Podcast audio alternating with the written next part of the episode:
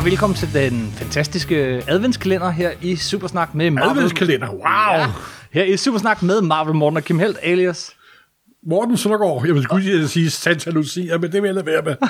og julemanden. Og julemanden. Nej, Kim Skov. Det her er podcastet, hvor to tidligere tegneserieredaktører taler sig tosset om film, tv-serier, bøger og populærkultur, men med en helt særlig kærlighed til tegneserierne, mediet, hvoraf alt godt opstår. Hvor øh, Krypton ikke er et grundstof, men en planet, hvor fortællinger er grimme ællinger, der vokser så store og bliver værd at supersnakke om. Ja. Og i dag er det søndag, første søndag i advent, hvis du hører podcastet dagen, øh, dagen hvor at podcastet udkommer. Dropper, som det hedder på nudansk. Yes. Fordi sidste år lavede vi øh, 24 afsnit om Batman. Det var lige lidt i overkanten for os i år, men vi havde alligevel lyst til at være lidt julet. Vi kan jo godt lide jul.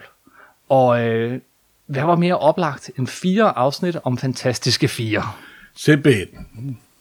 Og Fantastiske 4 er jo alt andet lige jo en af mine yndlingsserier. Og det er jo primært fordi, at Stan Lee og Jack Kirby lavede de første 103 numre.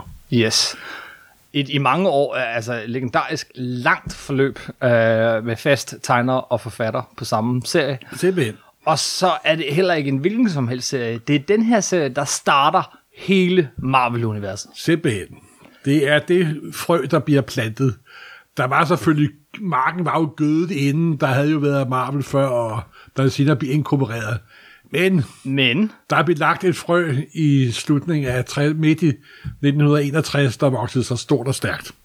Og det var på begyndelsen på, hvad jeg mange gange her i Supersnak har beskrevet som den største fortløbende fortælling i menneskehedens historie. Det, jeg da du sagde det første gang, tænkte jeg, det kan da ikke passe, men du har sgu nok ret, altså. En lang fortælling, hvor at der er så mange nyskabelser, så mange særlige ting, der sker, øh, hvor noget af det vigtigste, synes jeg, er, at man her ligger, øh, man begynder et univers, hvor Marvel gjorde det, som andre har gjort siden, men ingen gjorde før, øh, i, i den her målestok, at man øh, bandt alle serierne øh, sammen, sådan så at figurer fra den ene serie kunne dukke op i den anden serie, og, og man begyndte en lang fortælling med mange små sidehistorier, enkelthæfter, enkelte serier, men det hele var et stort univers, og, og Marvel har ikke med retcons og alt muligt andet øh, lavet om, men de har simpelthen fortalt en stor historie siden Fantastic Four nummer 1 til i dag, og den kører stadigvæk. Og bliver nok ved med at køre mange år. Der er selvfølgelig sket op- og nedture, og, øh, men der har aldrig været et decideret reboot. Det, det har der aldrig været. Det har der ikke, og, og en af grundene er nok til øh, alt det, som Fantastic Four gjorde helt fra nummer 1, og i, i, som vi skal snakke om i dag, i, i, uh, i et større større grad. Men øh, hvad var det så? Ja, du skal nok tilbage til tiden før Fantastic Four. Det må vi hellere. Fordi det er selvfølgelig en historie, nogle af vores faste lytter har hørt mere end en gang, men vi tager den lige en gang til. I slutningen af 50'erne, start af 60'erne, der var tegneseriebranchen godt nok ved at lukke ned. Der var krise. Det i gang så stolte Timely Comics, der senere blev Actex Comics. Det var Stan Lee havde startet som øh, teenage. Han blev den eneste mand, der sad tilbage i et lille kon- kontor, eller sagt et skrivebord i hjørnet af et større kontor, mm-hmm. hvor der var en masse anden aktivitet omkring, hvor der ikke havde noget at gøre med Atlas Marvel Comics. Og Kirby, der havde måttet simpelthen, fordi der ikke var andet arbejde at få, han må- måtte vende tilbage til Marvel. Ikke med sin gode vilje. Der var en masse ondt blod stadigvæk, tror jeg. Men de havde, Kirby og Stan Lee havde nu brugt et par år på at lære hinanden at kende, rent, kreativt, tror jeg, mm. og havde produceret et ton af monsterhistorier, simpelthen. Yes, og det var det, øh, de primært gjorde. De udgav alt muligt. Western, romance, alle mulige ting. Men, men, men, men der var sådan en periode, som sådan, øh, ligger op til den her periode med Fantastic Four og Marvels fødsel, hvor at de lavede monsterserier. Øh, Og det er sådan for 58, 59, 60, 61, de der 3-4 år der. Og Kirby og Stan, de, de sprøjtede Gongo Bullo prøver at udslette verden, og det viser sig, at hvis man tager blå briller på, så forsvinder uhyret med det samme. Og 6-7 historier, øh, 6-7 sider, 8 sider, 9, 9 sider, og Stan Lee og Kirby, de bare kværnede dem ud, simpelthen. Mm-hmm. Så var lige måske det tredje jul i den saga, det var jo, at de, de kunne lave sin egen udgave af små monster med små øh, fantasihistorier, men det var en helt anden stil og en helt anden tempo og en helt anden, øh, en helt anden atmosfære. Der er lavet et afsnit af Supersnak for nogle år siden, man kan, man kan lytte mere, øh, man kan gå ind og høre, hvis man synes, den her periode er virkelig spændende, det synes vi. Det hedder Marvel før Marvel. Ligger Det er jo der, det grundlæggende DNA stammer fra, ikke også? Simpelthen, ikke også? Det, Men det er stadig det korte, afsluttede historier. Det var det ikke, da vi nåede frem til Fantastic Four. nej, så var der jo sket det, at øh, Martin Goodwin, øh, Goodman, ikke, ikke Goodwin, Nej, Goodman, som var redaktør for, øh, for forlaget. som var, som var chef for, for, for Marvel. Ja, chef. Og han var jo nok ikke verdens bedste chef, men han havde altid fingrene ude. Og han fandt ud af, at det selskab, som der øh, distribuerede både Marvel og DC, der fik han sådan at vide gennem kanaler, at, at det der nye øh, DC's forsøg med lavede sådan en, der hedder Justice League of America, mm-hmm. hvor de samlede alle deres stjerner, det var sgu begyndt at sælge rimelig godt. DC havde nemlig gjort noget øh, i årene op til her. Øh, superhelte var jo out. Det var passé. Der var nogle få. Der var Superman og Batman og lidt. Men de var begyndt at genintroducere øh, nogle figurer i, i, på nye måder med sådan science fiction take. Flash, Green Lantern, øh, den slags. Øh, Atom og Hawkman. Ja, øh, en masse. Og, og så havde de samlet deres mest populære figurer på i, i Justice League of America. Og det solgte virkelig godt. Simpelthen. Det fandt uh, Goodman ud af. Og han sagde, så en dingemursen, vi afkrar dem. Yes, han var jo mester i at kopiere og sprøjte ud over svømmemarkedet, men et problem. Marvel havde ikke Superman og Batman og Flash, og ellers gar Woman. Green Lantern. Så øh, hvad gør man så? Jamen, øh, Så finder man på noget. så finder man på nogle helt nye figurer. Stan Ej, Lee har næsten, næsten helt nye figurer. næsten helt nye figurer. Stan Lee har jo mange gange fortalt den der historie, som er måske apokryf, men Det er, det er den nok, hvis den lige har fortalt den. at øh, han var løbet sur i det, at sidde på det der kontor og sidde og lave øh, små, korte historier, og øh, fortæller så sin kone, at øh, Goodman synes, at han skal lave et superheltehold, og han er sådan lidt træt af det hele, og så siger hun, Jamen, så lav den tegneserie, du vil øh, elske at lave. Skriv det, som du synes, det skal være. Det passer jo nok, at han var lidt sur i det, fordi han er født i 22, og det er 1960-61. Det vil sige, at han er på det tidspunkt så og ved at nærme sig de 40, ikke også? Mm. Og det er en svær alder for en mand. så han har sgu sikkert begyndt at tænke på, at måske skulle finde på at lave noget andet, og han var også ved at blive en lille smule skaldet jo, ikke også? Ja, ja. Uh, det har ikke været god. Først senere han fik topé. han var ikke på et godt sted, som du engang gang sagde, tror jeg. Og så var der også sket noget andet over hos Jack Kirby. Du får um, understrege lidt mandens enorme produktivitet. Han havde fået en, en, fået en efternøler i 1960. Ja, han har En, fået, øh, en datter. Som... Så der skulle skulle tjenes penge, altså simpelthen. Mm. var der pludselig et barn mere, og, og skulle skaffe penge til. Så masse omstændigheder. Men så bevirker det jo, at... Og nu kommer vi ind på et spørgsmål, som vi kun lige berører lidt, og så ikke gider beskæftige os med det mere. Hvem fandt på hvad, hvornår? Ja, var det Kirby eller Lee, der fandt på Fantastic Four, Ja. og i hvilken udstrækning? Og der er selvfølgelig Kirby's tilhængerne siger, ja, men der var jo Chance of the Unknown, han lavede for DC. Der er næsten en tro kopi af Fantastic Four, og Stan Lee siger, ja, men jeg fandt på det hele, og skrev det hele, og det passer selvfølgelig heller ikke. Og der er dukket øh, papirer op, der viser det ene og det andet og det tredje. Det er en super interessant diskussion, og en super spændende en, men jeg tror, vi skal parkere den til et andet afsnit, Yep. øh, og, og lave en uh, Stan Lee versus Jack Kirby på et andet tidspunkt. Men her holder os til, til serien, til historierne. Simpelthen. Og det blev Fantastic Four nummer et. Men man kan jo godt se, at for dem var det jo også, de havde jo stadig rødder tilbage i deres monsterhistorietid, ikke? I allerhøjeste grad. Fordi det er jo, for det første er det, det der hæfte, det er jo delt op i to, i to klumper. Mm. Der er oprindelsen af Fantastic Four på en 11 side, så vidt jeg husker.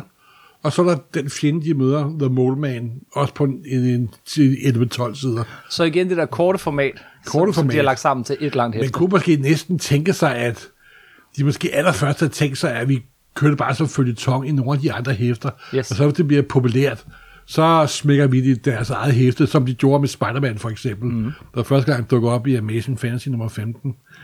Men af hvilken årsager det var, jeg tror, årsagen kunne måske være, at øh, Goodwin så, at det der solgte endnu godt. Vi laver et nyt blad med det samme. Mm-hmm. Simpelthen. Og forsiden af Fantastic Four nummer 1 er et kæmpe monster, der dukker op af jorden og øh, griber fat om Sue Storm, og så står resten af holdet og, øh, står eller flyver rundt om. inden vi går ind på, hvilke figurer det er, øh, så to ting. For det første, det er et monster på forsiden. Et stort grønt vi- monster kommer op af, op, op af jorden. Der har vi deres rødder. Det andet, det ligner utrolig meget en anden forside. Det er en såkaldt parafrase, så bruge et pænt ord, der hedder kopi, Yes. fra det allerførste nummer af øhm, Justice League of America, der kom i Brave the Bold nummer 28, så vidt jeg husker. Yes. Det ligner utrolig meget samme forside. Det er fuldstændig det samme, altså. Og hvorvidt de har været bevidste om det, nej, det har de nok. Ja. Øh, og hvad er det, der står på forsiden? Der har vi, uh, ud, der har vi en masse talepobler, men så har vi øh, uh, også featuring The Thing, Mr. Fantastic, Human Torch og Invisible Girl med store gule bogstaver. Together for the first time in one mighty magazine. Altså, wow, de her figurer, jeg har aldrig hørt om, men det er jo meget stanliske navne, må man sige. Ikke? Og, øh, og hvis vi tager dem øh, i omvendt rækkefølge, så har vi The Invisible, øh, The Invisible Girl, som er øh, Sue Storm, øh, og som, som kan blive usynlig. Øh, senere også nogle andre ting. Human Torch er jo ikke en helt ny figur som sådan. Det er en anden Nej, figur. han var jo på forsiden af det allerførste Marvel Comics nogensinde i 1939. Yes, Menneskeflamme, der var han jo en andoride, yes. Og her er det en, en, øh, en, en, En en teenager. teenager. og som der er bror til, til Sue Storm. Mm. Og så har vi Mr. Fantastic, der er forlovet med Sue Storm. Øh, finder vi ud af inde, i det. inde på forsiden her, der, øh, der kan man se, at han kan strække sig Nej, virkelig han langt. er og ikke forlovet, han er interesseret i. Det er rigtigt. Det er Forlovelsen senere. kommer, kommer senere. Yes. Øh, og, og han ligesom øh, slipper ud, løs af nogle ræb. Jeg ved ikke, hvorfor det der kæmpe monster har bundet ham med ræb. Det giver ikke nogen Det skal vi ikke komme nærmere ind, nærmere ind på. Og så sidst, men bestemt ikke mindst, The Thing. og det er jo et, et ene uhyre, der slås med det andet uhyre. Det er lige pludselig et monster, som er vores held. Ja, og så er der også noget andet, som jeg også ser på forsiden. Der er jo ikke nogen dragter. Nej, De er deres civile tøj simpelthen. og det var specielt. Og det har været endnu, endnu meget mere specielt den, dengang.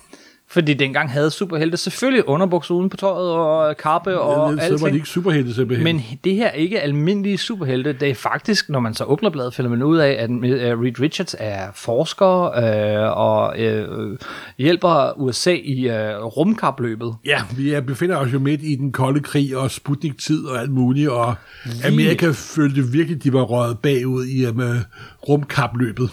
Det var de også. I allerhøjeste grad, Sputnik er fra 57, der nåede de ikke den første Sputnik.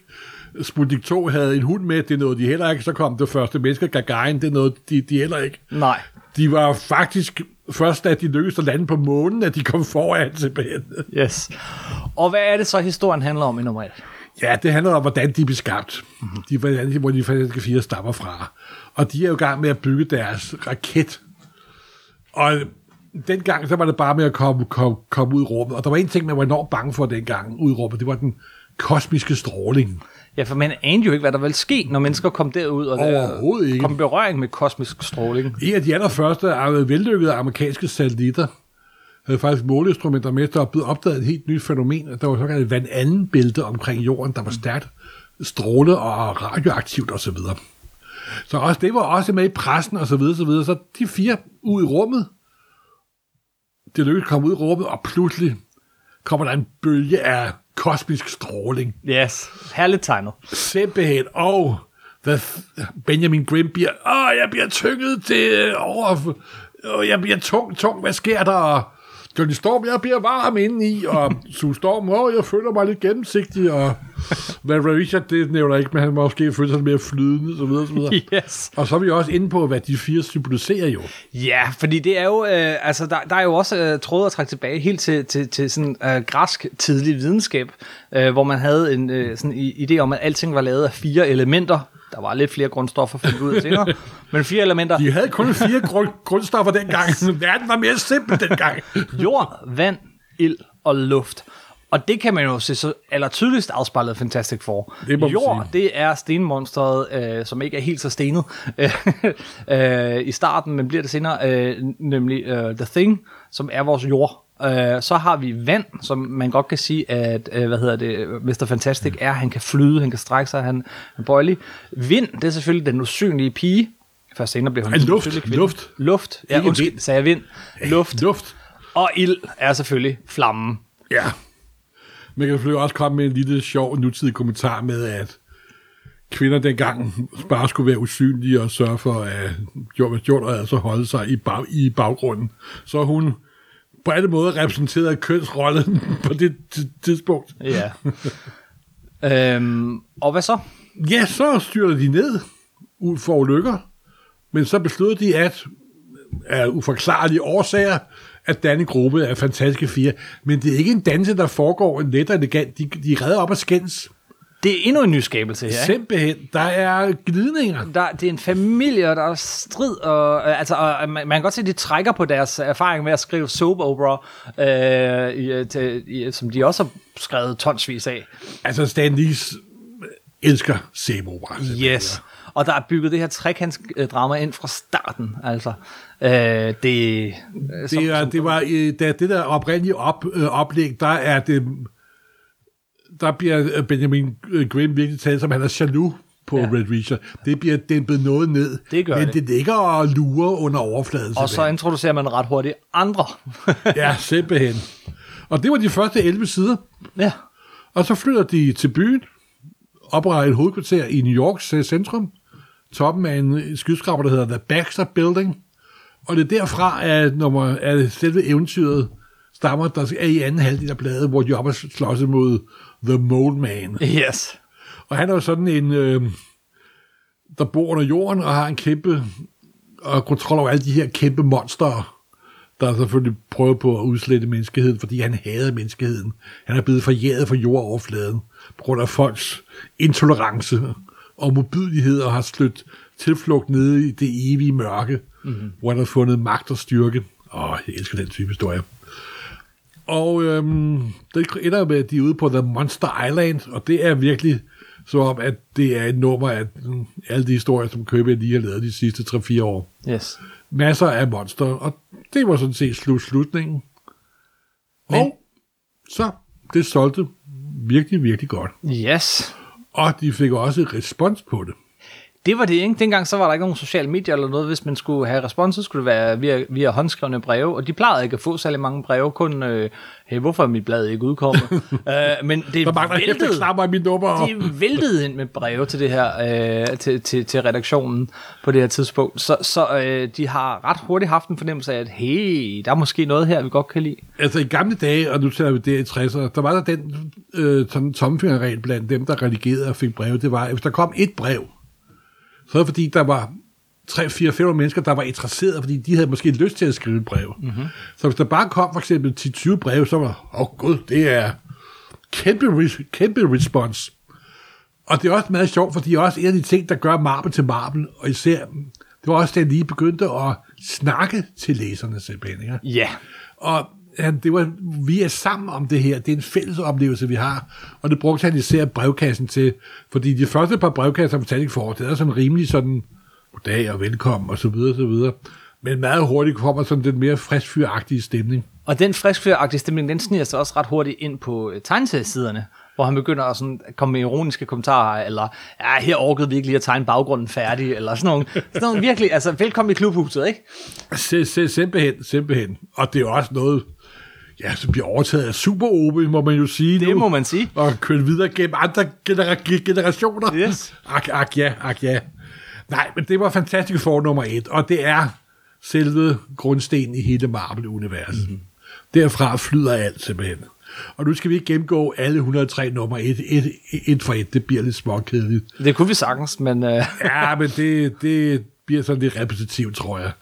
Jeg vil bare sige, at hvis folk aldrig har læst dem før, og de har lyst til at læse dem, så er de jo, hvis man er vant til at læse moderne superhelte-tegneserier, eller moderne tegneserier eller almindelighed, så forekommer de jo meget gammeldags og overwritten og og teksttunge. Teksttunge og mærkeligt fortalt og så videre og så videre.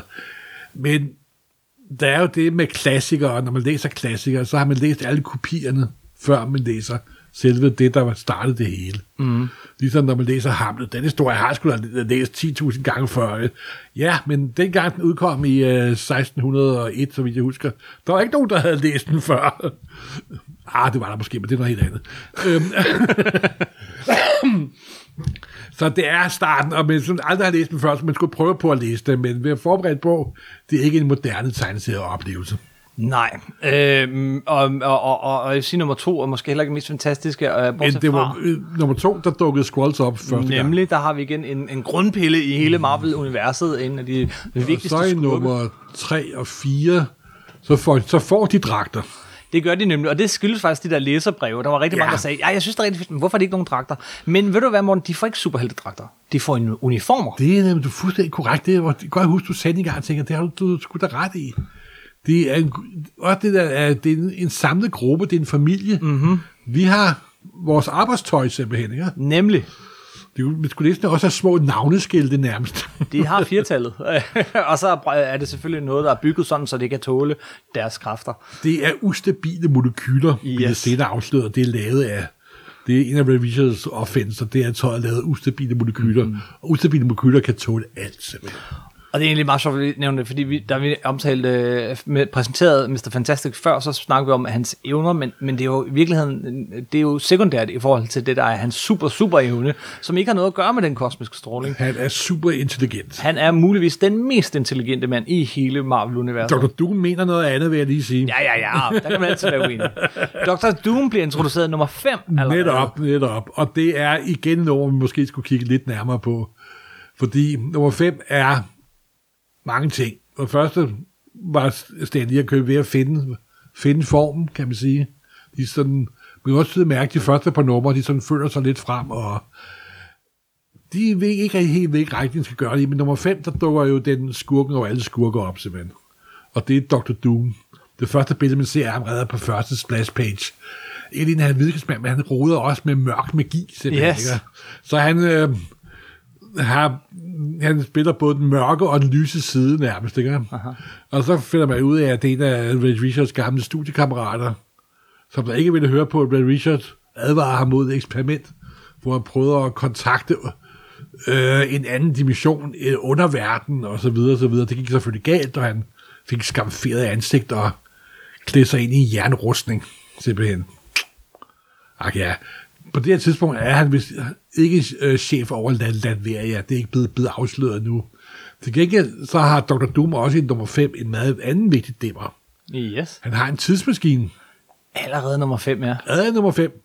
Og de ryger tilbage til pirattiden og Black Bear og så videre, så videre. Og det er et ganske vidunderligt nummer. Også en meget ting, øh, specielt med nummer 5, det er, at det er første gang, at øh, Jack Kirby bliver inket af Joe Sinnott. Meget vigtigt, for der er meget, Meget stor vigtigt. forskel på, hvem der han indgår. vil, det, han ikke er kun nummer 5, og så går der lang tid, før han får lov til at ikke købe igen. Mhm. Mm-hmm. Men det er bare for at vise, at der var også en lille glimt af den kommende tid, simpelthen. Ja, fordi den første portion af, øh, hvad er det, nogle 20 numre af Fantastic Four, er ikke lige så øh, fantastiske at se på, som de bliver lidt senere. Øh, det, er, øh, det er Kirby under enorm tidspres. Øh, og, og først nogle år senere, så, øh, så får han en, en gevaldig lønforholdelse og bedre tid til tegningerne, og lige pludselig så stiger øh, altså købekvaliteten tifold. Lige må man pludselig sige, det må bliver sige. det øh, noget, som du den dag i dag kan, kan hænge op, og sider, der eksploderer og sådan noget. Der er masser af energi, Hvis der er masser af liv. side for nummer 5, vil jeg også hænge den op, tror Ja, jeg. der er masser af energi og liv og sådan noget, men, men altså, der er en helt anden grad af detalje og, Ja, ja, og, og Det nænsomhed. er der. Jeg tror også, det er noget at gøre med, ikke at det er en, men også noget med, at Stan Lee og Jack Kirby finder ud af, at der her er noget, og de bygger videre på det. Mm-hmm. Og de eksperimenterer enormt meget med historier, og Kirby begynder også, giver nummer også begynder at bruge collage for, for eksempel, og så videre.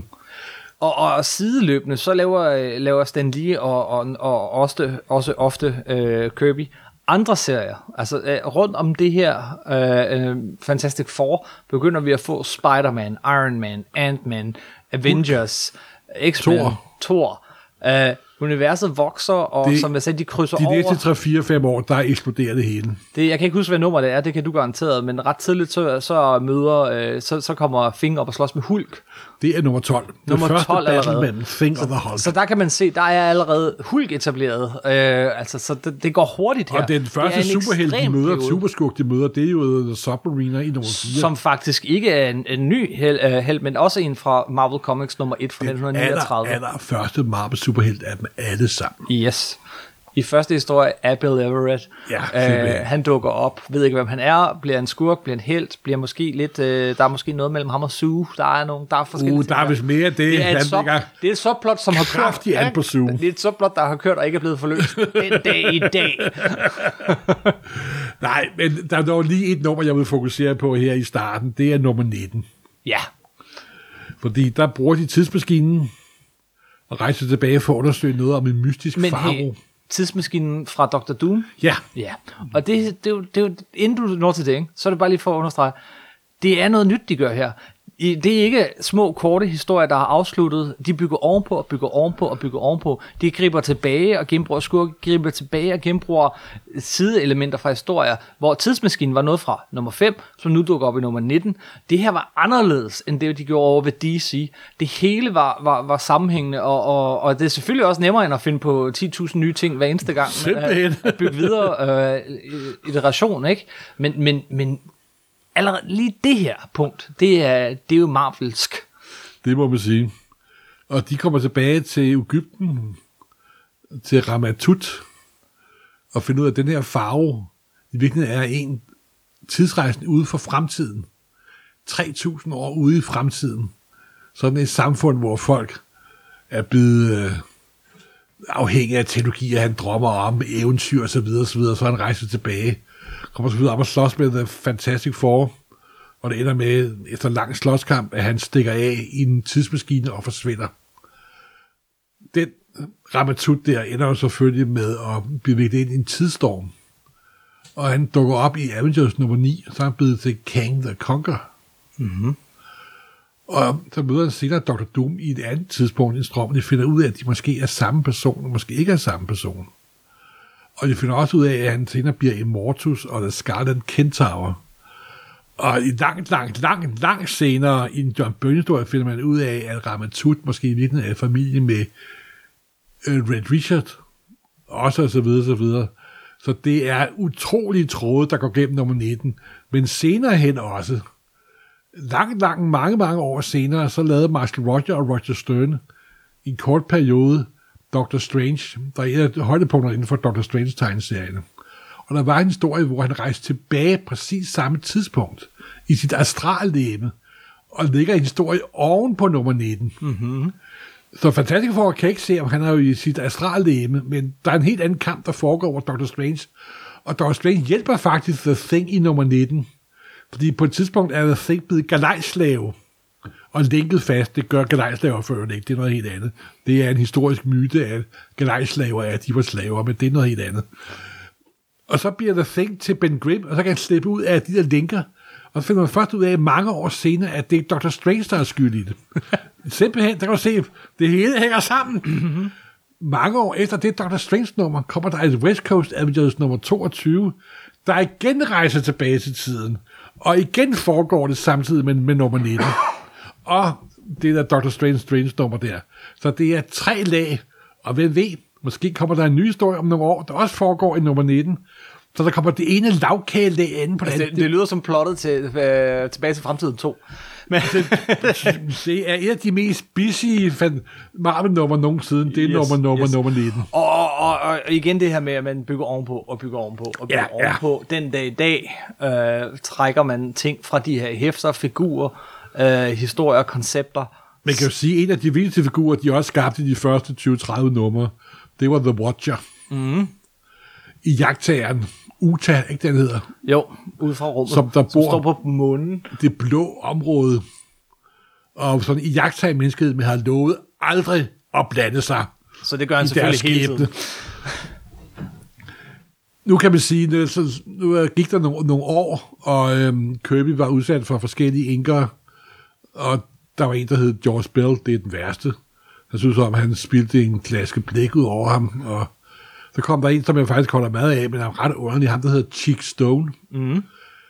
hvor han sådan lavede sådan en tyk konturstreg omkring alt, hvad Kirby tegnede, men det fungerede vældig godt. Men så frem i nummer 36, så sker der nogle forskellige forandringer. Alle de historier, der har været før, det har været en, måske to hæfter øh, fortsættelse. Der var meget berømt fortsættelse 24 og 25, hvor de også slås med Avengers, på for eksempel. Men fra nummer 36 og frem, meget langt frem, helt frem til nummer 77, så vi kan se, begynder øh, Kirby at lige fortælle en lang historie. Yes. Og, og ja, det var unikt. Øhm, Og, det, og så kommer jo, det starter med, at der er en gruppe, der hedder The, The Frightful Four. Der er sådan en ond udgave af Fantastiske Fire. De har blandt andet sådan en medlem, der hedder Madame Medusa, der kan bevæge sit hår og er, og, og, og er rimelig sej. Der er tro, troldmanden, sådan en super videnskabsmand. Lidt eller øh, øh, Red Richard, bare ond og modbydelig, og der er The Sandman. Og så er der jo alle, min favorit superskurker af alle. Pesterpot Pete. ja, okay. de, de, de lavede gang i mange, for mange år siden en, en skurk, der hed Pestpot Pete, der handlede om, at han sådan havde kunne sprøjte lim og li- lime folk til alle mulige steder. Han, og han var også med i den gruppe, og han bliver jo kun gjort, gjort nar med. Han skiftede dog senere navn til The, til the Predator, eller Tapaceren, Tapaceren, ja. The Plast, så videre, Og videre. op i Daredevil. Det var en lille sidespring, det beklager. Ja. Nej, men der kommer så en lang historie med, de mister deres kræfter, og øh, når de så de mister deres kræfter, så angriber Dr. Doom Baxter Building, og de lykkes selvfølgelig at klare det alligevel med hjælp fra Daredevil og så videre, og så videre. Og så kommer den første store begivenhed i noget, der aldrig er sket før blandt superhelte. Det er bryllupsnummeret. Ja. Red Richard og øh, Storm, øh, Red Richard og Sue Storm, de bliver gift I nummer... i årshæfte nummer 3. Det var års efter nummer tre. Og Simpelthen. der er vi altså, ja, sådan cirka 3-4 år inde i, øh, øh, i Marvel-universet. Ja. Og på det tidspunkt er der opfundet så mange figurer, så som alle sammen kommer til det her bryllup. Altså det er super befolket med superhelte og øh, superheltes øh, venner og bekendte og sådan noget. Alle de kendte er med. Ingen af dem eksisterede få år før. Vi er virkelig i øh, kreativitetens øh, højde. Og der er endda to gæster, der bliver afvist ved, ved, ved, døren. Yes, Det er Stan Lee og Jack Kirby, der går bort og brokker sig over den forbandede ungdom, simpelthen. Der er en lille joke der, ja. Det Nej. en scene, der i øvrigt bliver gentaget i Fantastic Four nummer 2, den der forfærdelige film for nogle år siden, hvor at øh, Og Stan Lee bliver er grunden afvist. til, at du hiver det ind i den her det er jo en Stan Lee cameo. øh, Det er en- det er en- øh, første søndag i advent? Ja, okay, okay. Ja, lad, lad, lad det ligge. Godt, tak. Nej, men grunden til, at jeg nævner nummer tre, det er fordi, at nummeret efter nummer 44, mm. Det er jo der, hvor jeg kan sige, den gyldne tid starter. Yes. Fordi nummer 44 er enket af, øh, øh, af Joe Sinnert. Og på det tidspunkt, som du selv siger før, der havde Kirby fået en klægtig lønforholdelse. Så han, gør, han, har, han har mere tid simpelthen. Ja. Åh, tegningerne bliver så meget federe. Det er, det, det, og her, det er dem, der bliver- kom i Fantastiske Fire Klassikere på dansk. Øh, Nå, ja, det, ja. Øh, som, som, hvor jeg læste Fantastic Four første gang i sort-hvid, og det står jo fantastisk i sort-hvid. Det glæder mig, at mine mangeårige forsøg på at hjertevaske en ungdom har givet bonus. Det, det, det, hvorfor tror du, jeg sidder her? og jeg får helt dårligt samvittighed. Nej, men fra med nummer 44 og mange år frem, så starter det, jeg kalder den gyldne tid. Og den første sådan historieklub, 44, 45, 46, 47, der møder de The Inhumans. Mm-hmm. For det viser sig, at Madame Medusa bare er et enkelt medlem af den her gruppe af udstødte supervæsener, der har eksisteret i mange år og lever underjordisk. Måske sådan lidt eller X-Men, men på en lidt anden måde, og Johnny Storm møder Crystal, sådan en pige, der kan manipulere øh, elementerne. Alle fire elementer, ikke kun det ene. Og hendes kæledyr, Lockjack, ja, som er den her kæmpe hund. simpelthen, der kan Med en teleportere. lille, bitte, bitte lille gaffel, stemmegaffel op i Simpelthen. panden. Og en anden en, der har en stemmegaffel i hovedet, ja. er jo lederen af Inhumans, der dukker op. En af de, øh, øh, en herlig, øh, helt sikkert Kirby-kreation, som er den måske mægtigste person, øh, på, i hvert fald på det her tidspunkt, i hele Marvel-universet. Et problem, hvis han bruger sine kræfter, så ødelægger han alt. Simpelthen. Han, øh, hans stemme har jo den her mægtige kraft, så en visken fra ham vil, vil ligge bjergeflade, altså. Så det, det er sådan en rigtig typisk, øh, ja, ironisk, dramatisk figur. Det ender med, at SS så bliver blandet ind i sådan en intern, mag, mag, intern magtkamp. Ikke magtkamp, magtkamp i den kongelige familie blandt Inhumans. Og det hele ender med, at i slutningen nummer 47, der er Maximus the Mad, der er Black Bolts sindssyge bror. Han trykker på en knap, for at isolere Inhumans, så han kan få dem for sig selv. Og så når vi til nummer 48. Det er skilsættende, nummer 48.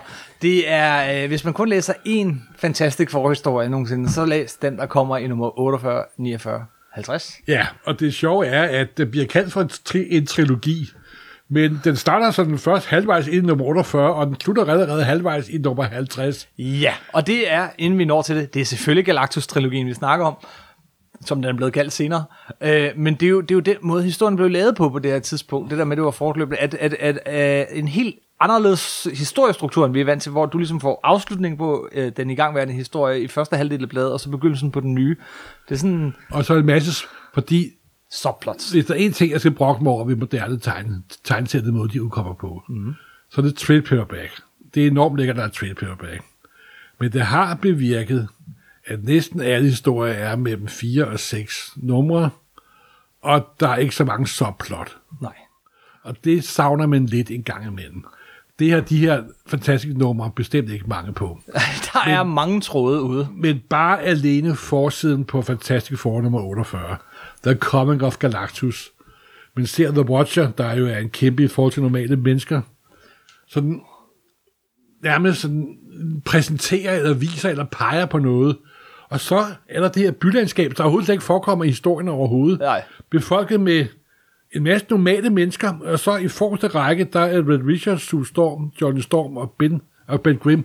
De står og kigger på, Øh, Hvad kan, ja, de står måbne og ki- øh, hvad hvad, kigger. hvad, hvad er, der kommer, hvad er, der åbenbarer sig fra menneskeheden. Yes. Og der er sådan en underlig sådan stillhed over forsiden. Der er ikke nogen talebobler på. Hvilket der ellers efter ofte Og det er, var. det er sådan meget tyst stille scene, sådan, Og vi får bare øh, titlen at vide der. The Coming of Galactus. Da, da, da, Og da. det er jo altså... Før du øh, lige genfortæller Galactus-trilogien, ganske kort, øh, så lad os lige, så kunne jeg godt tænke mig lige, lige helt kort at berøre den måde, Stan Lee og Kirby arbejder sammen på det her tidspunkt. Fordi det starter med, øh, altså, at de har sådan nogle, de har sådan nogle, øh, hedder, det, konfer- øh, de snakker sammen om, hvad kunne, det, øh, hvad kunne den næste historie være. Og i starten, så skrev, øh, skrev øh, Stan Lee en, et, et, et manuskript, eller, eller en outline, eller et eller andet til sine folk. Men efterhånden, så laver, har de simpelthen så travlt, så det kan han ikke. Og vi får Marvel-metoden. Den opstår, som går ud på, at de snakker sammen. Og den har aldrig været mere Marvel-metode end i det her samarbejde, fordi at de, de snakker sammen om, hey, næste nummer, så kunne Dr. Doom dukke op, og så kunne der ske det her, og han har en tidsmaskine og sådan noget. Og så går Kirby hjem og tegner siderne. Øh, og, og, og, og ikke bare tegner siderne, men altså, han skal jo faktisk finde på hele strukturen, og tænke, uh, der skal også lige være plads til et subplot her, og noget. der Han laver hele fortællingen. Nye figurer ind, uden at snakke med Stanley. I, og så sender han det til Stan Lee, som så kommer tekst på. Noget tyder på, at, at, at Jack Kirby aldrig læste hæfterne, efter der var kommet tekst på. Det så er han påstås. lidt fortsat sin egen historie, mens det andet. Da vi nåede til Galactus-trilogien, der, der skete det her, og det har Stan Lee selv sagt det her, at jamen, vi havde en kort snak. Hvem kan uh, Fantastic Four møde i næste nummer? Hvem, hvem er værre end Dr. Doom? Hvem er værre end, end de her skurke, vi har fundet på? Og så kommer, kommer der, hvad hvis de møder Gud? Fantastic Four mod Gud. Gå, gå hjem, Kirby. Tegn. og det gør Kirby. Han, øh, han, han tegner historien, øh, færdiggør det, det vi var i gang med, og han, Gud bliver jo Galactus, men så propper han også en anden figur ind i, for han tænker, hvis der er en Gud, så skal han også have en budbringer. En Ja. engel. Vi snakker En, selvfølgelig om øh, en herol, en herol. Vi snakker selvfølgelig om Silver Surfer. Og der er jo det meget specielle ved Silver Surfer, at han dukker op på side 1, 2, 3, 4, 5, 6, side 7, panel 5. Mm-hmm. Men se en lille bitte, bitte sølvprik i det evige kosmiske rum, fyldt med kosmisk energi, fyldt med mystik. sprængfyldt af Kirby. Og det er en meget karakteristisk ting med Kirby, som alle Kirby-fans kender, det hedder Kirby Crackle. Yes. Den måde, Kirby tegner Energi. kosmisk storhed på, tegner energi på, tegner det uforklarlige på. En masse små sorte prikker, der hænger sammen i et besynderligt mønster simpelthen. Han har før i hele sin karriere, også i øh, 40'erne og 50'erne, begyndt at bruge sådan den effekt med sort, men det har aldrig været i cirkulære cirkler. Og man kan med en vis form for belæg og autoritet, om det så passer, det men- håber jeg, det gør. Kom med men det. i samme, selv samme panel, hvor man første gang ser Silver Surfer, er det første gang, at en fuldgyldig 100% ren, kvalitetsbevidst Kirby Cracken optræder første gang. Det er, hvis man skal sige et eneste panel, der er det vigtigste i hele Marvel-historien, så er det det panel simpelthen. Okay. Intet overgår det simpelthen. Det må vi lægge ud på Instagram sammen. Det her. Og redder næste panel, der er en nærbillede af den lille sølvprik. Og det er en mand på en surfboard. En sølvmand på en surf, sølvsurfboard. Latterlig idé. Hvad Og hvor fanden foregår der? Det er jo fuldstændig vanvittigt simpelthen, ikke? Som og, far igennem. Og, altså, og ikke mod en bølgebrus i øh, brændingen. Nej, det er en meteor. Der er- Storm, regn simpelthen. Der er så meget gang i det på de her paneler, Simpelthen. hvor han udrummer. Han, han, han, han surfer øh, mellem kometer, som brænder sig livsfarligt ud. Så i næste klipper I bare lige til der squaldrasen, der lige kommenterer, åh oh, gud, det er jo ham, og han bringer noget farligt med sig, hvad skal vi gøre, så videre, så videre. I mellemtiden er FF på vej hjem for der, hvor de er efterladt The Inhumans spadet inde i en ugennemtrængelig stort skal yes. af energi. Og pludselig er himlen over York er et flammehav, Det er en stor flammehav det hele, og folk står og kigger op på himlen. Hvad er det, der sker? Det er sådan rigtig dommedag, Kirby. simpelthen. Du, du ser sådan skræmte øjne, øh, de der typisk klassiske Kirby-fingre, som sådan peger og er sådan alt for store. Øh, det er Og et dybt gadebillede fyldt med hjælp, hjælp, hjælp, lydeffekter. Wush, vum, og hvad sker der? der er The Thing, der de prøver på at berolige alarmen, og der er nogle slåskampe osv. osv. Og øh, igen er der til at beskrive sig af Silver Surfer, der nærmer sig jorden mere og mere og mere. De er nået til der Baxter Building. Richard er øh, begynder at stå gå ned i sit laboratorie, og han er, der er ikke nogen, der vil snakke med ham. Næste gang Sue Storm ser ham kun over deres interne telefonanlæg, så er han ubarberet. Han har ikke haft tid til at barbere sig, simpelthen. Altså, og det er sådan en lille tåbelig ting. Men Kirby gør ham ubarberet, sådan når krisen er allerhøjst, ikke? Yes. Overarbejdet og ubarberet, ikke? Der ligger skrald rundt omkring. Og Gamle især kaffekopper. dengang Og... midt i 60'erne, der var mænd altid glatbarberet. Yes. Der var der ikke noget med at være ubarberet. Så går hun ned i laboratoriet, og hvem står med Richard og snakker med?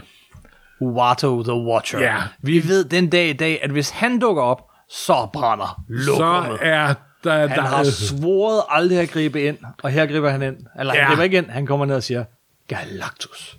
er, er, er på vej. Han prøver at skjule Galactus. Øh, han laver en stenhimmel i stedet for. Lige med Silver Surfer trænger igennem det. Mm-hmm. Silver Surfer nærmer sig mere og mere. Han lander på taget af Baxter Building. Men Ben Grimm kommer bagfra og smadrer ham, så han ryger ud over kanten og forsvinder ud af nummer 48. Men det er lige meget fra, fra himlen kommer et rundt, cirkulært rumskib en stor rød kæmpe ballon simpelthen. Og næst sidste side, det er en købekollage. Det er en helsides købekollage. Altså, det er også igen her, hvor han har fået lidt mere ekstra tid og sådan noget. Så begynder han at prøve kræfter med, med, med, med, med andre udtryksformer, og, og, og det ser jo fantastisk ud nu. Det gjorde det ikke dengang det kom, på grund af trykvalitet og så videre, men han, altså, han kan skabe...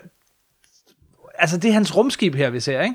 Ja, det er noget købekollage, fuldt vildt. Og det sjove er, at en, folk troede, at det er noget, han gør for at spare, spare, for at spare tid. Ja. Men i virkeligheden, at lave den collage tog ham meget længere tid, end at tegne en side simpelthen. Og det viser bare den kærlighed, han, han oser ud over sit arbejde, ikke? Den grundighed. alle hans kreative kræfter kørt på fuld hørm her, yes. Yes. på fulde gear. Og på aller sidste side åbner rumskibet sig og udtræder So Speak Galactus. Yes. Og i aller sidste side, nummer 48, der var farvedækningen, koordineringen, hvad hvilken farve han skulle have, ikke helt på plads. Nej. Fordi han har sådan en rød, en underlig grøn rød dragt. Men det er blevet rettet i næste, i næste nummer. Der er sådan hovednummeret i Galactus-trilogien. If this be Doomsday. Yes. Og det er jo Stan Lee i sit mest vidunderlige Pseudo-Shakespeare. Pseudo-Shakespeare sprog, ja. simpelthen. Ikke? Yes. Og jeg ved godt, nu, nu gennemgår vi ikke resten af alle fantastiske form en side ad gangen, men splash-pagen på nummer 49. En endnu mere ubarberet Red Richard, en bekymret Sue Storm, og uh, Thing og Johnny Storm, de står og stiger. Med næsten panik i øjnene. Men, Og igen, det? det er det her, der går igen. Altså, vi, vi klipper fra det der ude i rummet, og så vores små helte, der står, og andre figurer, der bare står og kigger op, og kigger op, og kigger op. Det er noget- noget, der går igen i det her. Alt det, der foregår lige nu, er så meget større end dem. Det er guder. Og det foregår alt sammen på taget af Baxter Building midt inde i New York, simpelthen. Mm-hmm. Og der står uh, Uwato og uh, Galactus og snakker sammen. Ja, så om at... Og de, du, de er ikke engang... Øh, menneskene er myrer for dem, ikke? Yes. Men de kender åbenbart hinanden, og de begynder sådan at føle sig en, psylo, en filosofisk diskussion om, tænk nu på, at det er menneskeheden, og de er, jamen jeg er Galactus, jeg må have næring, for ellers så dør jeg, og jeg må leve, fordi det er universets skæbne, og Og det har vi slet ikke nævnt, men det Galactus vil, det er, at han vil æde jorden. han vil op udsuge den for al levende ener- energi. På det her tidspunkt har faglæggerne også snakket med Kirby, og Galactus har nu sine rette Galactus-farver. Yes. Men han har stadig korte bukser på, faktisk. Det har han. Men der er ret, et, ret Altså, det er sjovt, ikke? Alle de her ting har jeg jo øh, ikke lagt mærke til, før jeg læste mange, mange år senere i læste farver. sort-hvid? fordi jeg har læst dem i sort så det har jeg aldrig lagt mærke Nej, til. jeg holdt det skjult for dig alle de Ja, år, tak, tak Morten. Jeg, jeg havde Ja. ikke brug for at se Galactus i korte øh, bukser. Så prøver The, Thing at gå hen og... Nu kan jeg... Jeg har slået Silver Surfer af taget. Jeg kan det starte med Galactus. Og han is time og al sin magt mod det ene ben. Pludselig- Og det eneste, Galactus gør, det er, at der kommer sådan en lidt rosen, sådan en lille grøn dimmer ned mod The Thing. Og så prøver de selvfølgelig på at slås med Galactus.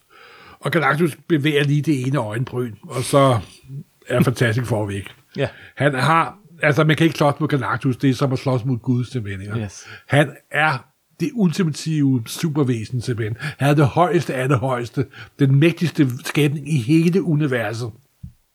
Senere har Marvel indført så mange andre mægtige skabninger, Yes, så Galactus yes. er røget pænt ned af listen, men det er noget helt andet. Mm. Og så en, kan Fantastic kun gøre, Fa- Fantastic kun gøre én ting. Fantastic Four kun gøre én ting. De er blevet udsat for angreb Galactus.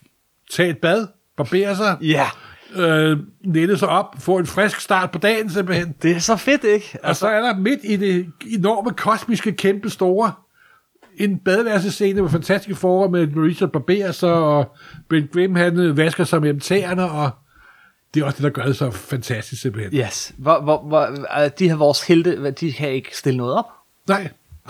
Men så kan vi lige så godt tage et bad og friske lidt op, så Yes. kan være, at vi får en chance senere. Og så er der jo klip til en anden vigtig person, som de har introduceret for mange numre siden.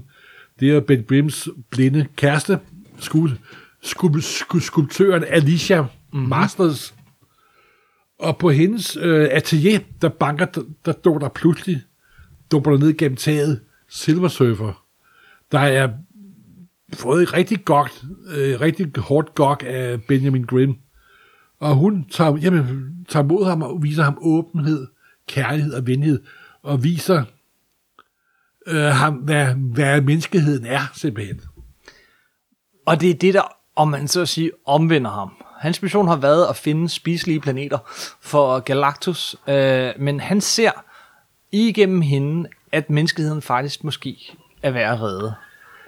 Jeg må sige, der er jo næsten et panel, hvor man ser sådan, øh, Alice Master virkelig prøver at overbevise ham, og vi er mennesker, vi er levende, og man kan næsten ikke lade være med at tænke på købmanden fra Venedig, hvor øh, jøden Sherlock siger, at do we not, Ser- when ser you prick us, do we not bleed, Ja.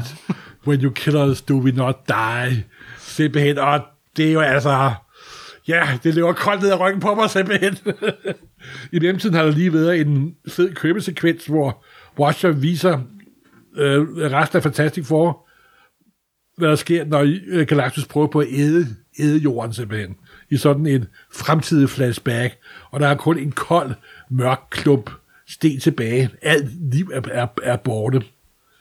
Men, så men, men øh, hvad hedder det, The Watcher har, har jo en plan, simpelthen. Og imens at Galactus prøver at bygge sin maskine, der skal opad jorden, fantastisk for at prøve at, at, at, at sådan stoppe den, kan man sige. Galactus sætter sin superrobot The Punisher imod den, Ikke forveksle med The Punisher, men ja. Øh, men det var en Punisher før Punisher. Ja. Så Uso, The Watcher, han sender Johnny Storm afsted på en hemmelig mission gennem tid og rum, for at finde den eneste ting, der kan stoppe Galactus. Og ikke bare Galactus. Den kan stoppe alt. Simpelthen. Og den ting findes selvfølgelig på Galactus hjem. Hans hjemrumstation, hans øh, rumskib, hans et eller andet. Og der er selvfølgelig et vidunderligt Kirby-billede af en rumstation, der er Ja, helt helt stor som et solsystem simpelthen. Yes. simpelthen ja. Og de fortsætter kampen mod The Punisher. Og det er jo altså... Det er jo Kirby og Stan Lee for fuld udblæsning simpelthen. Det er jo superserien, og det er bedst. Og så ender selvfølgelig nummer 49 ender med, at The Silver Surfer er overvist om, at nu vil han kæmpe for menneskeheden mod Galactus. Og se, inden du tager det sidste nummer, eller i hvert fald halvdelen af det sidste nummer, tror jeg, så, øh, så er det bare lige sådan et tema, der går igen her, ikke? hvor vi, vi, vi, vi skifter mellem det uendeligt store rumskib på størrelse med et solsystem, som du siger, øh, kosmiske kræfter og alting, og så er det uendeligt små med øh, Alicia Masters, den blinde, øh, kærlige øh, dame, som tager sig af øh, den her mand, som egentlig er kommet for at bringe død og ødelæggelse, men, men, men viser sin kærlighed, øh, øh, til, øh, altså viser en, en, en evne til kærlighed i menneskeheden, som får han overbevist. Det er meget et grundtema i hele Fantastic Four, det er det her med det øh, uendelige store, og det uendelige små, og det store i det lille, og det lille i det store. Simpelthen. Yes. Nummer 50. The Starling Saga of the Silver Surfer. og man græder her mærke, at øh, Stan Lee er begyndt at interessere sig lidt for The Silver Surfer. Ja. Han har givet ham titlen i nummer 50, og han giver ham mere dialog osv. Og, og det er også her sådan, den første, måske ikke den første key, men en af de betydeligste årsager til, at Kirby og Lisa arbejdet senere bryder noget sammen, det er, at Stan Lee kaster faktisk sin kærlighed på, på figuren, Sil- Sil- Silver Surfer. Der begynder Silver Surfer selvfølgelig at slås med Galactus. Nogle vidunderlige sekvenser på, at han prøver at stoppe ham, men Galactus har skabt Silver Surfer. Og det svarer jo til, at en lille pude prøver at overfalde sin herre, simpelthen. Ikke? Det er dømt til at mislykkes. Men det trækker jo tiden ud, og det er jo det, der er med i meningen. Fordi at Johnny Storm vender tilbage fra sin rejse gennem det evige kosmos, og med sig har han en lille dipper, En lille bitte ting, der lige kan, du kan have den i hånden. simpelthen. Og det er The Ultimate Nullifier. Yes. en lille dims, der kan udslette alt. Ikke alt, hvad der er i verden, alt. Rum, tid. Der er intet tilbage. Mm-hmm. Intetheden. Det store, susende. Intet. Jeg har altid, og jeg ved godt, du synes, det er så mega fedt. Og jeg tror, jeg ved det før. Jeg har altid synes, det var sådan lidt en cop-out. En Deus Ex Machina, er det det, du, du tænker på? Helt bogstaveligt, ja. Jamen, det er jo det, det er. Men det er jo gjort med sådan en frækhed, og en kreativ styrke, og en selvfølgelighed. Så det virker ikke som en Deus Ex Machina. Og det er jo helten, der bliver sendt på en lang rejse, mm. for at finde tingen, finde sværet, finde ringen, finde lampen, der løser problemet. Ikke? Det er jo heltens rejse. yes. Johnny Storms rejse, det er det, der gør ham fra teenager til voksen. Eller han nummer 50, ikke, men han tager på universitetet. Han træder ud af familiens skygge, da han har reddet hele universet simpelthen. ah ja, Jeg har et, øh, jeg har et citat her fra, øh, fra øh, hvad hedder det, Village Voice tilbage i 87, hvor Jack Kirby han fortæller om, om skabelsen af Silver Surfer Okay, Galactic okay. Og han, han, han, øh, han, han siger, for idé og inspiration, så kigger til klassikerne. Bibelen, nordiske legender, de tre musketerer, persiske fabler, græsk mytologi, den sumeriske gudepantheon, Nyhederne. jeg er evigt forelsket i legenderne, som jeg kan udenad. Jeg kender Balder, Heimdall og Odin. Jeg opdaterede Thor og gav ham superheltekostymer, og han så fantastisk ud i det. Da jeg skabte Silver Surfer og Galactus, kom det ud af en bibelsk følelse. Galactus var Gud, og i samme bibelske forstand tænkte jeg på faldende engle, og den faldende engel var Silver Surfer. Det er, det er bibelske proportioner, vi snakker om. Det må man sige. Øh, det er all in. Ja. Og så indser Galactus, at The Ultimate Nullifier kan kun én ting. Det er, hvis man aktiverer den, så vil alt ophøre. Alt rum, alt tid, alt masse, alt virkelighed, alt vil forsvinde simpelthen. Der er kun hvidt papir tilbage. kun hvidt papir. Yes. Og det værste, man kan forestille sig den jord, det er jo hvidt papir simpelthen. og så indser Galactus, hvad har du gjort, siger til Watcher. Du har jo givet det til en, øh, til en abe, til en underlig væsen. Hvad. Men du må sværge aldrig at komme tilbage til jorden. Og så sværger Galactus, at det vil han aldrig nogensinde prøve at æde jorden igen. Mm-hmm. Spider Air, simpelthen. yes. Scout Honor! Og der er nogle vidunderlige scener med, at Richard giver ham det ultimate rock, altså den, din kæmpe hånd frem, og den en lille bitte dem, der ligger så lige midt i håndfladen. Og inden da, så siger han, rejser han, han vender han blikket mod Silver Surfer. To røde stråler rammer Silver Surfer. Du er nu for evigt fanget i jorden, på jorden. jorden er dit fængsel. Ja. Og det er jo sjovt. Men når man straffer, så spærrer man dem ind i en lille sætte. Men Galax, men for Silver Surfer, der er jorden en sætte, fordi det er jo ikke kosmos. Det er jo kun en planet, han har bevæget sig rundt på. En lille, dum, lille planet. Og så Kirby Kraken og Galactus er borte simpelthen. Mm-hmm. Og så er faktisk Galactus-trilogien forbi halvvejs ind i nummer 50. Ja, så begynder der en anden historie. Så starter der en masse så subplot, der kører videre, og så kører historien. Og det, Det er det. det, er det. Men Morten, vi skal, man kunne tænke, øh, så kan det ikke blive bedre. Det kan det muligvis heller ikke, men det kan blive godt nok tæt på at være lige så godt i hvert fald. Men du har ganske ret. Nummer 51, This Man, This Monster. Nemlig, hvor er splash-pagen på nummer et, hvor øh, Ben Grimm, han står der i regnen. Ben Grimm har igen fået et, en depression, Ja, kan vi vist roligt kalde det. Og det billede på side 1, hvor han står der i regnen, og regnen siler ned.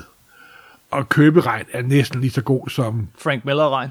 eller Kurosawa-regn, eller ja, Will Eisner-regn. eller Will Eisner-regn. Altså, det bedste regn inden for populærkultur nogensinde, det er Dæmonernes port af Kurosawa, Yes. hvor de sidder og diskuterer historien i det her tempel, og regnen vælter ned.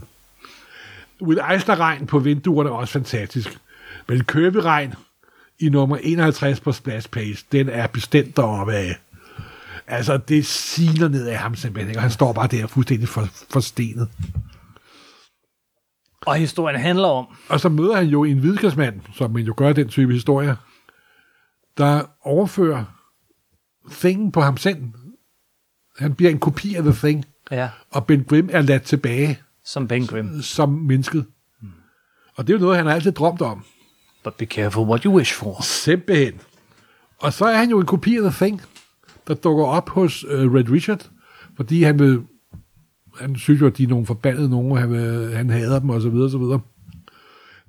Plottet er lidt mere indviklet, det jeg forklarer her. Ja, jeg synes også, lige- du undersælger den lidt lige. Ja, ja, det vil jeg lige sige. ja, ja. Det er godt. Det, pludselig lyder det lidt, en lille smule fjollet. det er jo rigtigt, det du siger. Jeg sidder bare og tænker, men det er jo en god historie. Hvad det? Men det er rent nok. ja, Øh, og så på et tidspunkt, øh, lige efter at de har reddet jorden, men Richard han ligger jo ikke på den lade side, vel? Han bygger en kæmpe dimensionsmaskine, der fylder et helt billede simpelthen. Mm. Fordi nu skal han jo ind i den negative zone. åh, oh, det er så fedt. Det er simpelthen så fedt. Og så går han jo på opdagelse i den negative zone. Sammen med, ben, med det, der han tror er Ben Grimm. Men i virkeligheden er ham videnskabsmanden, der har kopieret sig selv. Og så under den tur, så opdager videnskabsmanden jo, at Brad Richard jo er et godt menneske, at det er en familie, der arbejder sammen for at udforske verden, for at forøge menneskets viden. Mm-hmm. Og så offer han sig for Ben Grimm, øh, for, for, for Brad Richard Yes. og offer sig for Fantastic Four.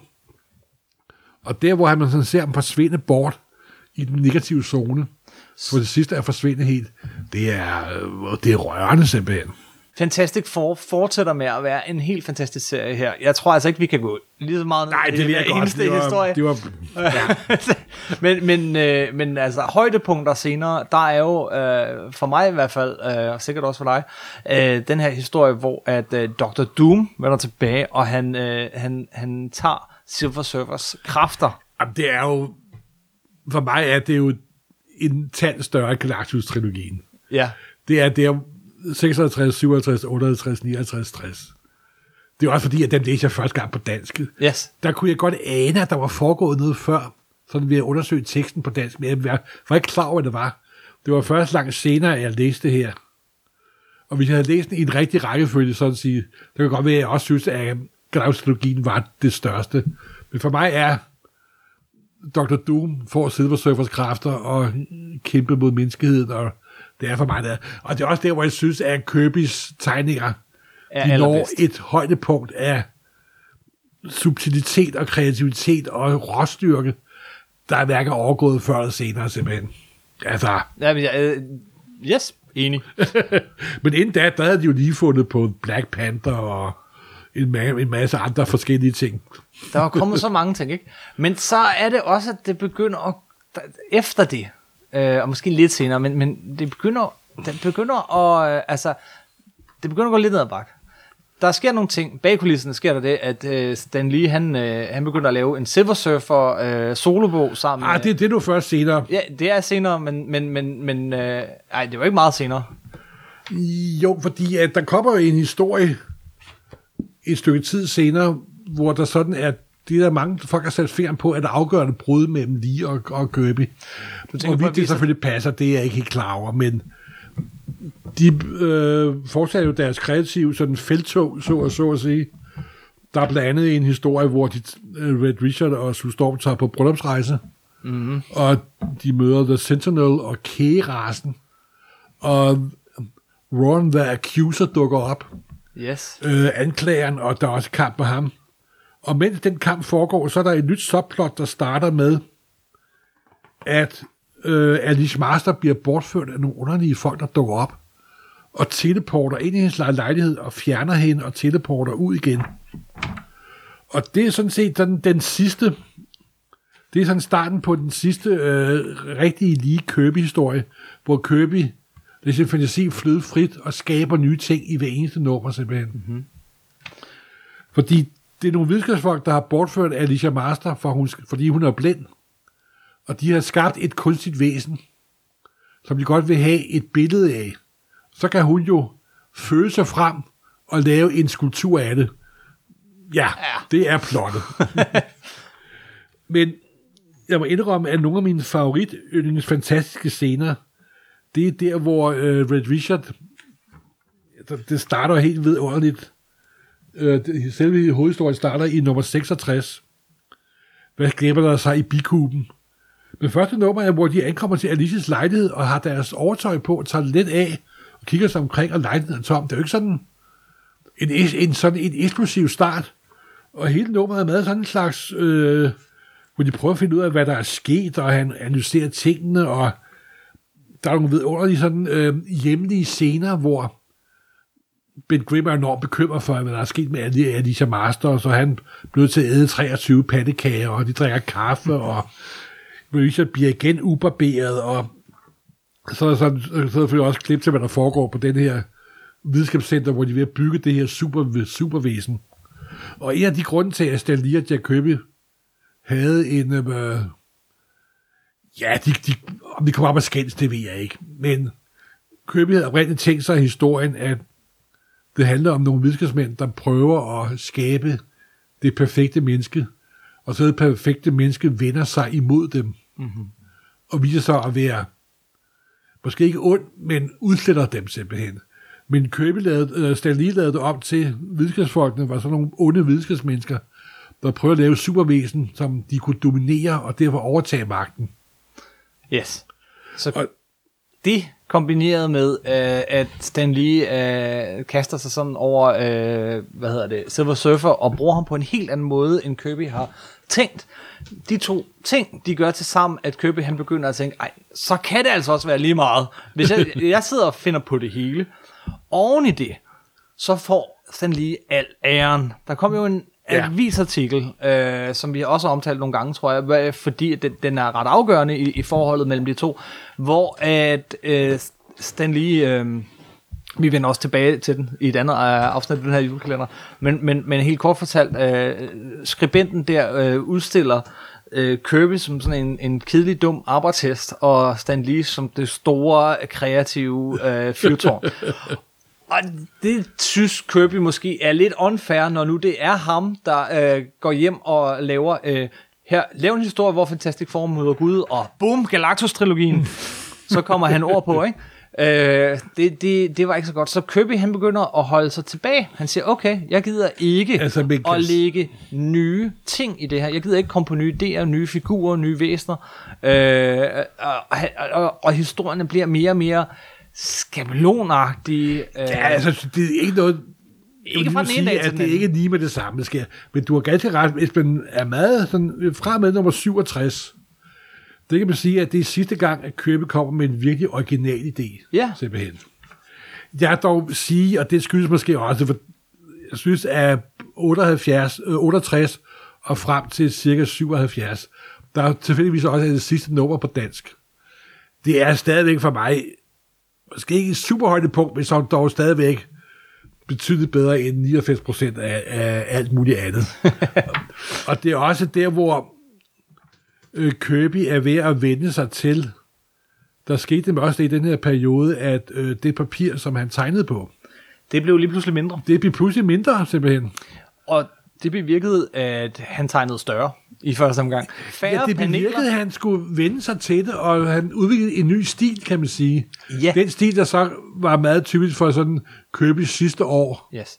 Og det, det kan være, at vi kun havde fire paneler på en side.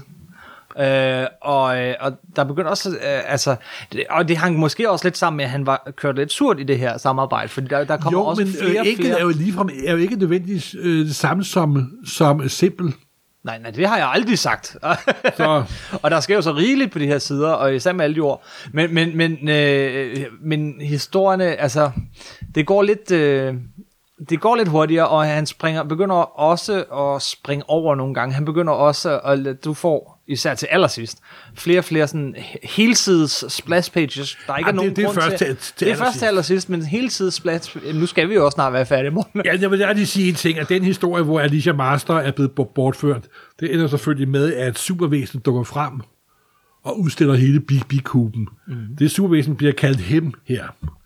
Og det er senere at snørklet vej ham, der bliver til, til Warlock Yes, og får ind på sin pande den allerførste Infinity Stone. Det er Og mange år dermed er der øh, frem til vores dage, jeg ved det godt. Så kommer, bliver øh, Red Richard, så bliver Sue Storm jo også gravid. Og en ny første thing never seen before, det er, at der bliver født et bliver født et barn. Ja. Det sker der sådan, når kvinder bliver gravide. Jo, jo, men det må Et da næsten være... Det er muligvis første gang i en tegneserie, sådan en superheltepar. Ja, ja, jeg tror, det er bliver- første gang. Det, det, Det- altså, bliver forlovet, bliver gift, får et barn. der er en der normalt pænt borgerlig udvikling, simpelthen, yes. kan man sige. yes. Og nu ikke for, jeg vil dog lige slå ned på et nummer, inden vi hopper videre. Det er nummer 72. Okay. Så kom med det, morgen. Ja, for 72 har for det første, der er to forsider, jeg elsker over alt i hele det forløb, som Kirby lavede. Aha. Nummer 48 og nummer 72. Yes. Og jeg kan ikke finde ud af, hvad mig selv om, hvad der er, den- der er den bedste. Og hvad er der på de forsider, når du ikke Nummer se 48 har vi lige fortalt det der, hvor Richard uh, the Watcher, Står og han står og stiger på The Yes. Coming of Galactus. Og nummer 72 er næsten kun Silver Surfer, på sådan en Kirby Crackle rød sort bag, Det er bag, min, bag, altså, bag, baggrund. det er den bedste forside. Den er- og, og, du har, altså, Where saws the Silver Surfer? Yes, Silver Surfer i front, og så hele baggrunden rød er, og så med hele universet Kirby Crackle. Og så er The Watcher også i baggrunden. Og Watcher, men øh, Watcher på en måde, hvor universet ligesom stadigvæk tegnes i ham. Ja. Han er gennemsigtig på en eller anden måde, og så fyrer det ellers ud af Silver Surfers arm med kosmisk energi. Det er en fed forside. Ja, det er et fantastisk forside. Og det handler om, at Silver Surfer har besluttet, at du er jo spadet inde på jorden, og han ser al den ondskab, al den elendighed, som mennesket skaber med sig selv. De har brug for en fælles fjende. Og jeg skulle ikke have fundet på det bedre, vel? Nej. Det er jo derfra, at Alamore har hugget det hele, for hans Kirby er stand i. Det er jo indlysende. Indlysende. Nej, det var ikke ment, ment på den måde. Men alligevel lidt. Nej, og det er kun et, kun et nummer, nummer 72. Og det handler om, at Silver Surfer angriber menneskeheden, og at de får ham stoppet, og får overvist om, at det skal han, det, og det skal han lade være med. Og det er selvfølgelig et simpelt plot overstået på kun et nummer.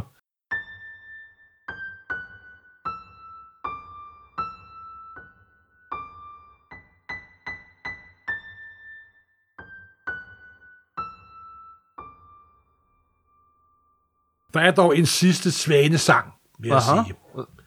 Og det er der, hvor Kirby måske med lån fra Star Trek, det kan ikke vides, den her squall gangsterverden. Ja, okay, det er jo yes. en lang historie, der går om mange numre. Yes. Og det er for mig stadig en historie, jeg holder meget af. Og det er det sidste øh, gedigende Kirby og lige. Alt efter det Er det ikke, så gedin? Det ved jeg nu ikke, men de kommer til en planet. du, du, du træder du ikke på, at Søndergaards bar, bar, bar, Okay, de det kommer, gør du altså de kommer ikke. til en planet, hvor alle er klædt ud som... Øh, Ikke, de er gangster, de efterkommer af ga- de gangster. efter, ja, de er gangster. og der er gladiatorkampe, og der er squalls, og der er kæmpe robotter. Du kan da ikke forlange mere. Nej.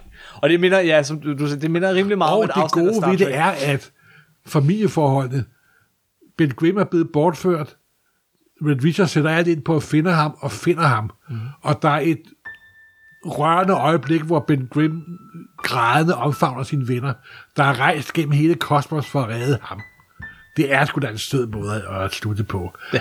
Og alt andet derfra og frem til det forfald nummer 100, det er ingenting, og det er Kirby og lige, og det er ikke særlig, særlig godt.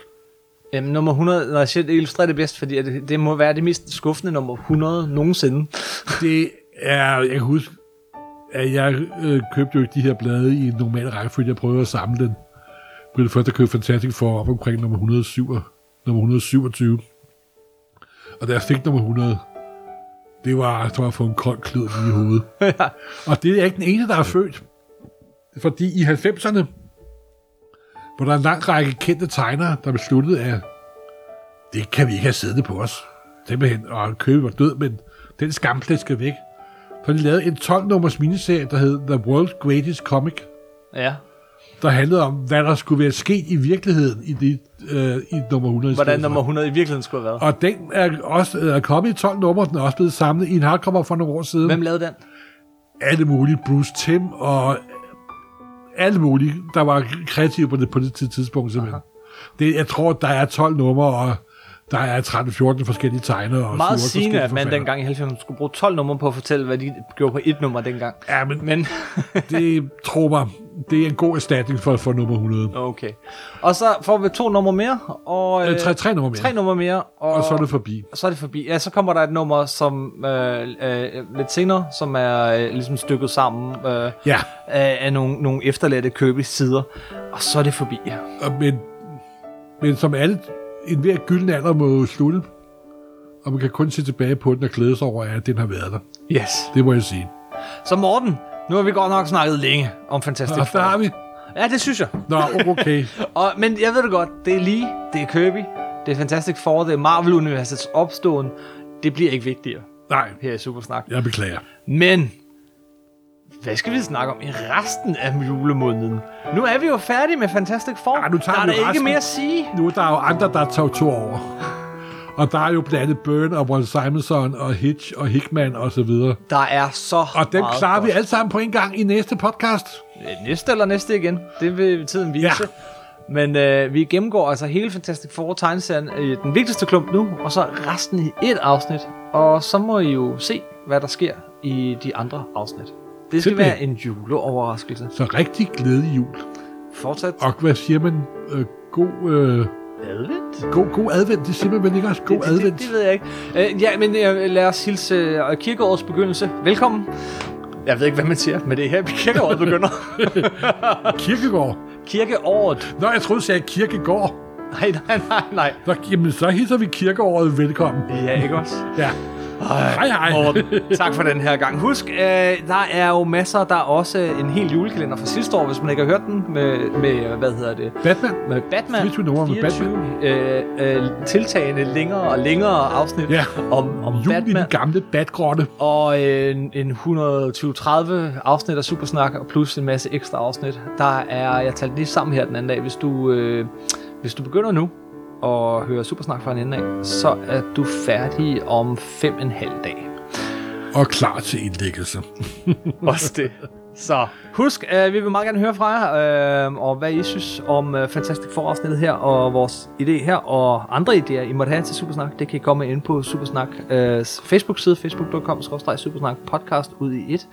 I er også velkommen til at skrive til os, øh, alle mulige andre kanaler, og inde på nummer 9.dk er der en lille juleartikel til den her. Simpelthen. Så nu må du godt sige det, morgen. Rigtig glædelig jul. Tak for den gang.